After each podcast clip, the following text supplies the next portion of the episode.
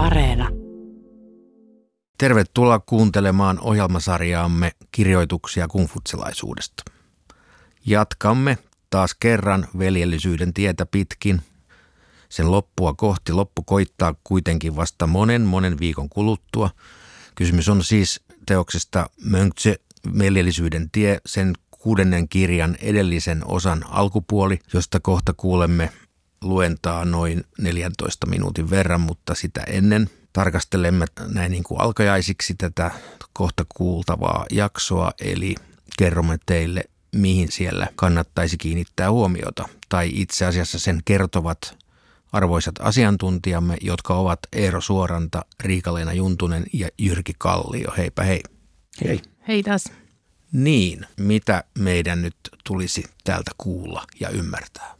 Tässä kuudennen kirjan edellisessä osassa esiintyy Kao niminen henkilö.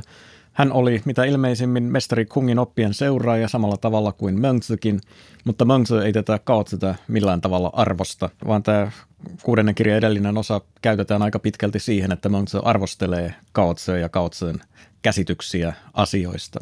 Nyt valitettavasti Kautselta itseltään ei ole säilynyt kirjoituksia, joten me emme tiedä, mitä hän oikeasti sanoi ja ajatteli, vaan se kuva, mikä meillä hänestä on, on pelkästään tämän Monksen kritiikin pohjalta syntynyt. Meillä ei ole siis mitään puolustuksen puheenvuoroa häneltä. Puolustuksen puheenvuoroa ei ole valitettavasti.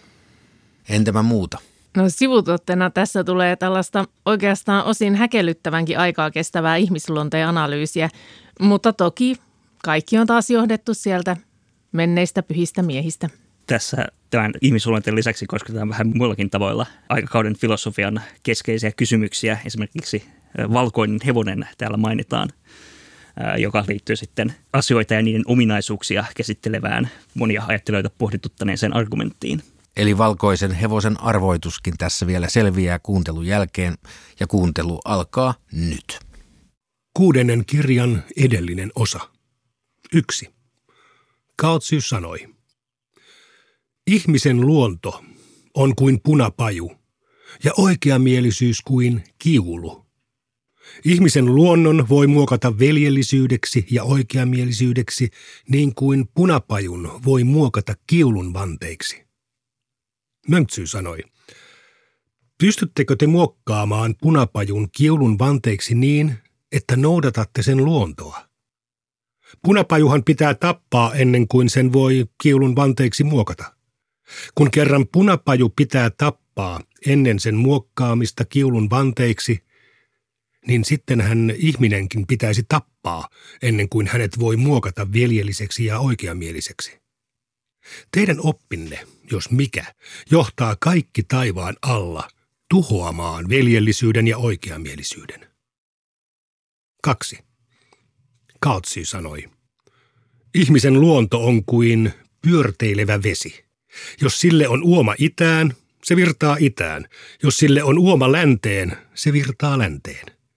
Ihmisen luonto ei tee eroa hyvän ja pahan välillä, niin kuin ei vesikään tee eroa sen suhteen, virtaako se itään vai länteen. Möntsy sanoi. Vesi ei tosiaankaan tee eroa idän ja lännen välillä, mutta eikö se muka tee eroa ylä- ja alamäen välillä. Ihmisluonto on hyvä, samalla tavalla kuin vesi valuu aina alaspäin. Ihminen ei ole olematta hyvä, eikä vesi ole valumatta alaspäin. Toki veden voi saada läiskäyttämällä roiskahtamaan yli otsan korkeudelle ja veden kulun patoamalla sen voi saada pysymään vuorilla. Liekö sellainen kumminkaan veden luonto? Sellaisessa on kysymys edellytyksistä.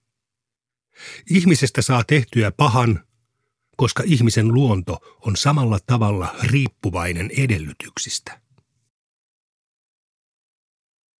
3. Kaatsy sanoi, synnynnäisyyttä sanotaan luonnoksi. Mönksy sanoi, onko synnynnäisyyden sanominen luonnoksi sama kuin valkoisuuden sanominen valkoiseksi? Kaatsy sanoi, on. Mönksy sanoi, onko valkeiden sulkien valkoisuus sama kuin valkean lumen valkoisuus? Ja onko valkean lumen valkoisuus sama kuin valkean jaden valkoisuus? Kaatsy sanoi, on. Mönksy sanoi, Onko siis koiran luonto sama kuin naudan luonto ja naudan luonto sama kuin ihmisen luonto? Neljä. Kaatsy sanoi. Nälkä ja himo ovat ihmisen luonto. Veljellisyys on sisäistä eikä ulkoista. Oikeamielisyys on ulkoista eikä sisäistä. Möntsy sanoi. Miksi sanotte veljellisyyttä sisäiseksi ja oikeamielisyyttä ulkoiseksi? Kaotsy sanoi. Kohtelen arvostaen vanhempia ihmisiä, koska he ovat minua vanhempia, en siksi, että minussa olisi arvostusta vanhuutta kohtaan. Samalla tavalla pidän valkoisia esineitä valkoisina yksinkertaisesti siksi, että ne ovat ulkonaisesti valkoisia. Siksi sanon oikeamielisyyttä ulkoiseksi. Mönksy sanoi, Valkean hevosen valkoisuus ei poikkea valkeapäisen vanhuksen tukan valkoisuudesta, mutta enpä usko, etteikö vanhan hevosen kohtelu vanhuuden vuoksi poikkeaisi vanhan ihmisen kohtelusta vanhuuden vuoksi. Sanotteko siis oikeamielisyyden liittyvän vanhuuteen, vaiko vanhempana kohtelemiseen? Kaotsy sanoi. Välitän nuoremmista veljistäni, mutta jonkun chiniläisen nuoremmista veljistä minä en välitä. Teen niin, koska se miellyttää itseäni ja siksi sanon, että veljellisyys on sisäistä. Toisaalta kohtelen juulaisia vanhuksia heidän vanhemmuuttaan arvostaen, samoin kuin kohtelen oman heimoni vanhuksia heidän vanhemmuuttaan arvostaen. Teen niin, koska se miellyttää vanhuksia, ja siksi sanon, että oikeamielisyys on ulkoista. Mönksy sanoi. Ahnaus siniläisten paahtopaistia kohtaan ei poikkea ahnaudesta oman heimon paahtopaistia kohtaan. Kun kerran elottomiin olioihin pätee sama kuin ihmisiinkin, niin kai sitten ahnaus paahtopaistia kohtaan on myös ulkoista. 5. Meng Jitsu kysyi Kungdutsyltä. Miksi sanot, että oikeamielisyys on sisäistä? Kungdutsu sanoi. Oikeamielisyys toteuttaa minun kunnioituksen tunnettani, siksi sanon sitä sisäiseksi. Jos joku kyläläinen on vanhempaa veljeäsi vuoden vanhempi, kummalle osoitat kunnioitusta? Kungdutsu sanoi.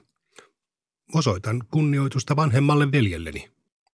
Kummalle kaadat ensin olutta? Kungdutsu sanoi. Kaadan ensin olutta kyläläiselle. Toisin sanoen, osoitat vieraalle kuuluvaa kunnioitusta yhdelle ja arvostusta vanhemmuuden vuoksi toiselle. Itse asiassa oikeamielisyytesi on ulkoista eikä tule sinun sisältäsi. Kuntutsy ei tiennyt, mitä vastata ja kertoi keskustelustaan Möntsylle.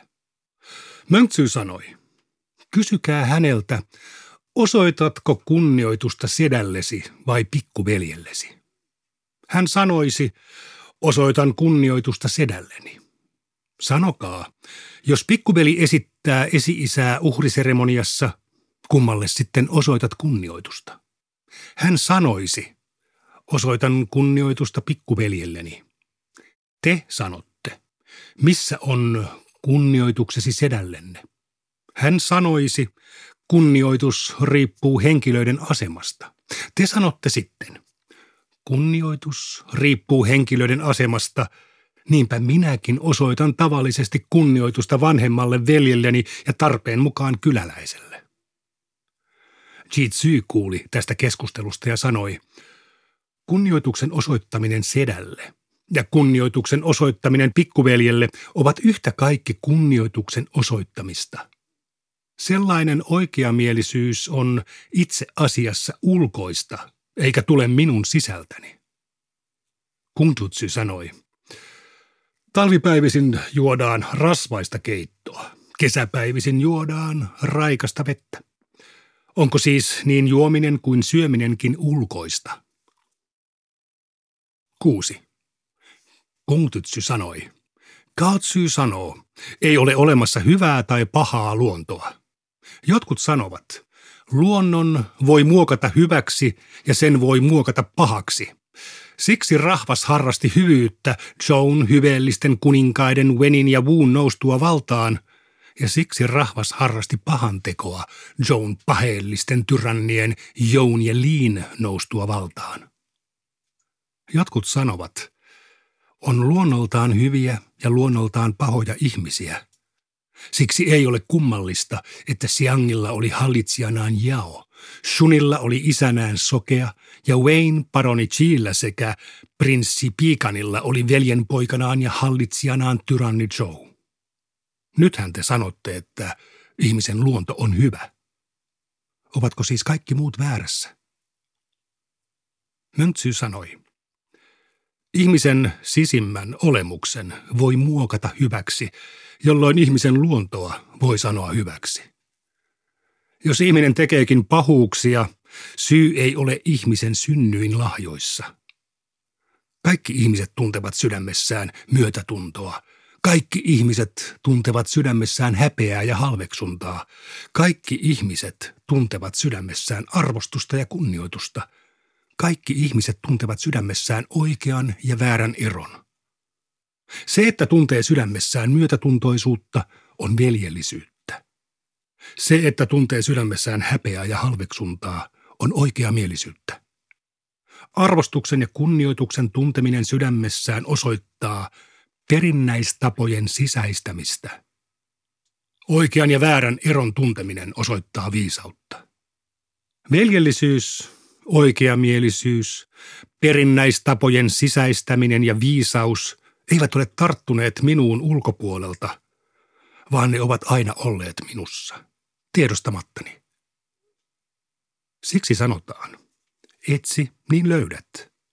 Hylkää, niin hävität. Ihmisten välillä voi olla kaksin- tai viisinkertaisia tai lukemattoman suuria eroja, mikä johtuu siitä, että kaikki eivät ole kyenneet toteuttamaan synnyin lahjojaan. Lauluissa sanotaan, taivas synnyt otti lukuisan rahvaan ja antoi kaikille olennoille niitä koskevat lait. Kun rahvas noudattaa omia vakiintuneita lakejaan, se halajaa mallikelpoista hyveellisyyttä. Mestari Kung sanoi, miten hyvin tämän runon laatija ymmärsikään tien – jos on olentoja, on niillä väistämättä omat ominaiset lakinsa, joten kun rahvas noudattaa omia vakiintuneita lakejaan, se halajaa mallikelpoista hyveellisyyttä. 7. Möntsy sanoi. Satoisina vuosina monet nuorista miehistä vetelehtivät. Huonoina vuosina monet nuorista miehistä rettelöivät – Tämä ei johdu siitä, että taivas olisi valanut heille erilaiset synnyin lahjat, vaan siitä, minkä pauloihin heidän sydämensä on langennut. Ajatellaanpa hirssiä. Se kylvetään ja harataan maahan. Jos maa on samanlaista ja viljely aloitetaan samaan aikaan, oraat kasvavat kohisten ja päivän seisauksen aikaan kaikki vilja on tuleentunut – jos kasvu ei olekaan samanlaista, niin varmaan pelloista osa on lihavia ja osa kivisiä, tai on eroa siinä, miten sade ja kaste ovat ravinneet maata sekä miten ihmiset ovat peltojaan hoitaneet. Kun kerran kaikki samanlajiset olennot muistuttavat toisiaan, niin miksi luulisimme ainoastaan ihmisen tekevän poikkeuksen? Esikuvalliset, pyhät miehet ovat kanssani samaa lajia. Kuten Lungtsy sanoi, vaikka sandaalien punoja ei tietäisikään jalan kokoa, niin minä tiedän, että ei niistä vasuja tule. Kaikki sandaalit muistuttavat toisiaan, koska kaikki jalat taivaan alla ovat samanlaisia. Kaikki suut ahnehtivat samanlaisia makuja. Job Jia aikoinaan löysi ne maut, joita minun suuni ahnehtii. Jos jokaisen suun luonto suhteessa makuihin olisi erilainen, kuten koirat ja hevoset ovat meidän kanssamme eri lajia, niin miksi kaikki ihmiset taivaan alla seuraavat Jiijaa ja ahnehtivat samoja makuja kuin hän? Mitä tulee makuihin, niin kaikki ihmiset taivaan alla ottavat mallia Jiijaasta. koska kaikki suut taivaan alla muistuttavat toisiaan. Samoin on myös korvien laita. Mitä tulee säveliin, niin kaikki taivaan alla ottavat mallia musiikkimestari Huangista, koska kaikki korvat taivaan alla muistuttavat toisiaan. Samoin on myös silmien laita. Mitä tulee Tsyduun, niin kukaan taivaan alla ei ole tuntematta hänen viettelevyyttään. Sillä, joka ei tunne Tsyduun viettelevyyttä, ei ole silmiä. Siksi sanon – että kaikki suut ahnehtivat samanlaisia makuja, kaikkien korvat haluavat kuullakseen samanlaisia säveliä ja kaikkien silmissä samanlainen komeus on hekumallista. Mitä tulee ihmisten sydämiin, niin miksi ainoastaan ne eivät olisi samanlaisia? Mikä sitten on se, joka on samanlaista kaikkien sydämissä? Se on säännönmukaisuus. Se on oikeamielisyys. Pyhät miehet aikoinaan löysivät sen, jota minun sydämeni heidän laillaan halajaa. Siksi minun sydämeni iloitsee säännönmukaisuudesta ja oikeamielisyydestä, kuten suuni iloitsee ruohovasikoiden ja viljaporsaiden lihasta. Melko tiheänä suuria kysymyksiä oikeasta ja väärästä, hyvästä ja pahasta, sisäisestä ja ulkoisesta lähes hengästyttävä katkelma, joka sitten kuitenkin määrittelee ihmisen luonnoksi nälän ja himon. Mutta hyvät ystävät, miten tätä pitäisi lähteä nyt avaamaan ja jäsentämään? Mä palaisin vielä aluksi siihen, että miten tämä, onko tällä Kautsilla mitään puolustuspuhetta. Itse asiassa Kautsilla ja tässä esiintyvällä hänen opetuslapselleen Meng Chizilla on se puolustuspuhe, että nämä Mengsen kommentit ja, ja vastaväitteet on kyllä aikamoista viisastelua. Ja sanoisin, että aika halpa-arvoisellakin tavalla Mönkse tässä nämä Kaotsen väitteet pyrkii torjumaan puhumalla muun muassa ulkoisesta ja sisäisestä ja sitten vertaamalla sitä, että, että eihän nyt syöminen voi olla ulkoista, kun se ruokahan menee sinne ihmisen sisälle kuitenkin. Että ei tässä nyt mitään niin kuin kauhean korkea lentoista filosofiaa välttämättä Mönksen suusta tällä kertaa kyllä kuulla. Mutta se mikä on kuumutsalaisuudessa sen jälkeen sitten ollut se vallitseva katsanto, niin kyllä tulee esille tässä. Eli Mönksen näkemys oli se, että syntyjään kaikki ihmis- olennot ovat samanlaisia, mutta ihmisen olemuksen voi muokata hyväksi ja sen vuoksi ihmisen luontoa voi sanoa hyväksi. Mikä ei tarkoita sitä, etteikö ihmisestä voisi tehdä pahaa, mutta että luontojaan ihminen on hyvä. Niin, tässä on just tämä yhdenmukaisuus siihen, mitä edelleen keskustellaan psykologian parissa tätä fenotyypin ja genotyypin vastakkainasettelua ja mikä meissä on synnynnäistä ja mikä on ympäristön aikaansaamaa. Ja, ja tässä on tämä aivan sama keskustelu muutama tuhat vuotta aikaisemmin käytynä. Täällä on hirveästi sellaisia ihmiselämän jatkumoa kuvaavia asioita. Että täällä on älyttömän paljon asioita, joita me edelleen mietitään jotka on edelleen täysin valideja, edelleen niin kuin täysin keskusteluissa mukana. Tietenkin ajan kielellä ilmaistuna, mutta että nämä on tietyllä tapaa edelleen ajankohtaisia nämä tekstit.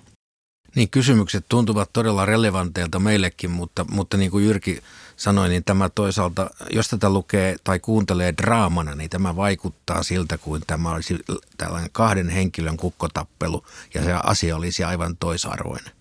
Mitä kyllä. Mieltä, mitä mieltä sinä Eero olet tästä katkelmasta? No siis kyllä tässä niin kuin on vähän tällaista, että Mengtsö niin sanoi, että ei sinun analogiasi on huono, että kyllähän se vesikin virtaa aina alamäkeen. No niinhän se varmaan onkin, mutta onko veden luonto samanlainen kuin ihmisen luonto? Se niin kuin tavallaan asia, jota väitetään, jää todistamatta. Ja siis tähän niin kuin väittelemiseen liittyen tämä johdannossa mainitsemani valkoisen hevosen kysymys on itse asiassa aika mielenkiintoinen, koska siis, tämä on siis muinaisessa Kiinassa tunnettiin sellainen argumentti, että valkoinen hevonen ei ole hevonen. Sen takia, että koska ruskea hevonen on hevonen, ja jos minä haluan mennä ostamaan valkoisen hevosen ja joku tarjoaa minulle ruskeaa hevosta, niin en minä sitä ruskeaa hevosta halua ostaa, vaan minä haluan ostaa valkoisen hevosen. Eli siis tällöin valkoinen hevonen ei ole hevonen.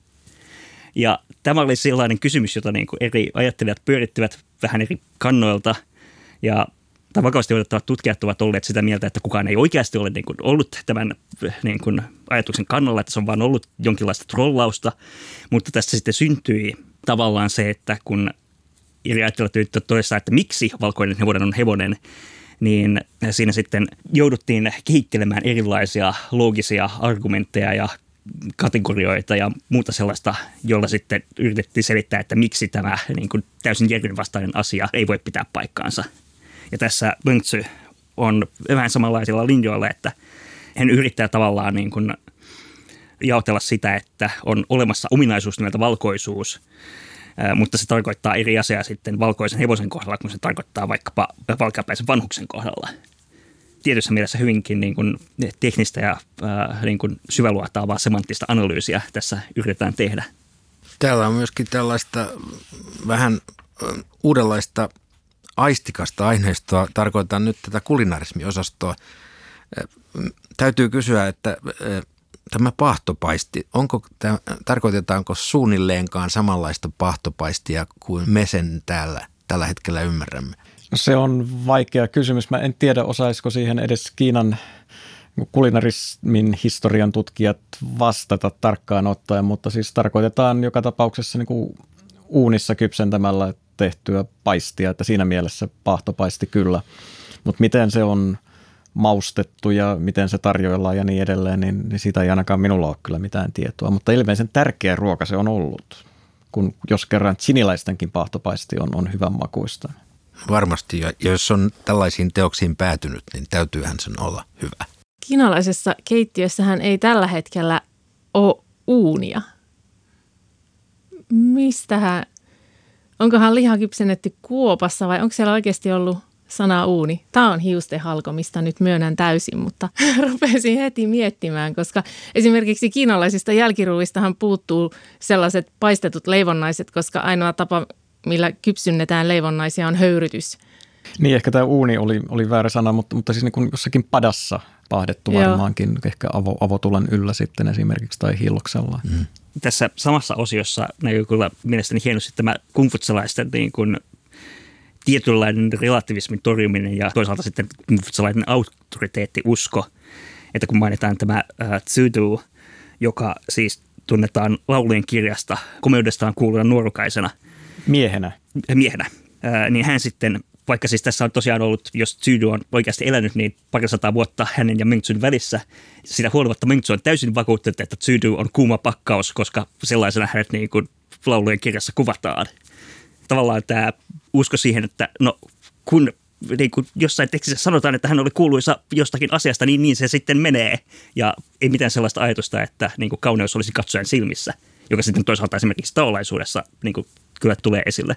Niin, että on hyvin tavallaan myöskin hyvin yleisinhimillistä, että tunnustetaan se, että kaikki ihmiset innostuu samanlaisista asioista, samanlaisista ruuista ja mausta ja musiikista ja kauneudesta ja hekumallisuudesta. Että tässä taas mun mielestä tulee semmoinen tietty pieni lämmin pilkahdus tässä Mönksön ajattelussa.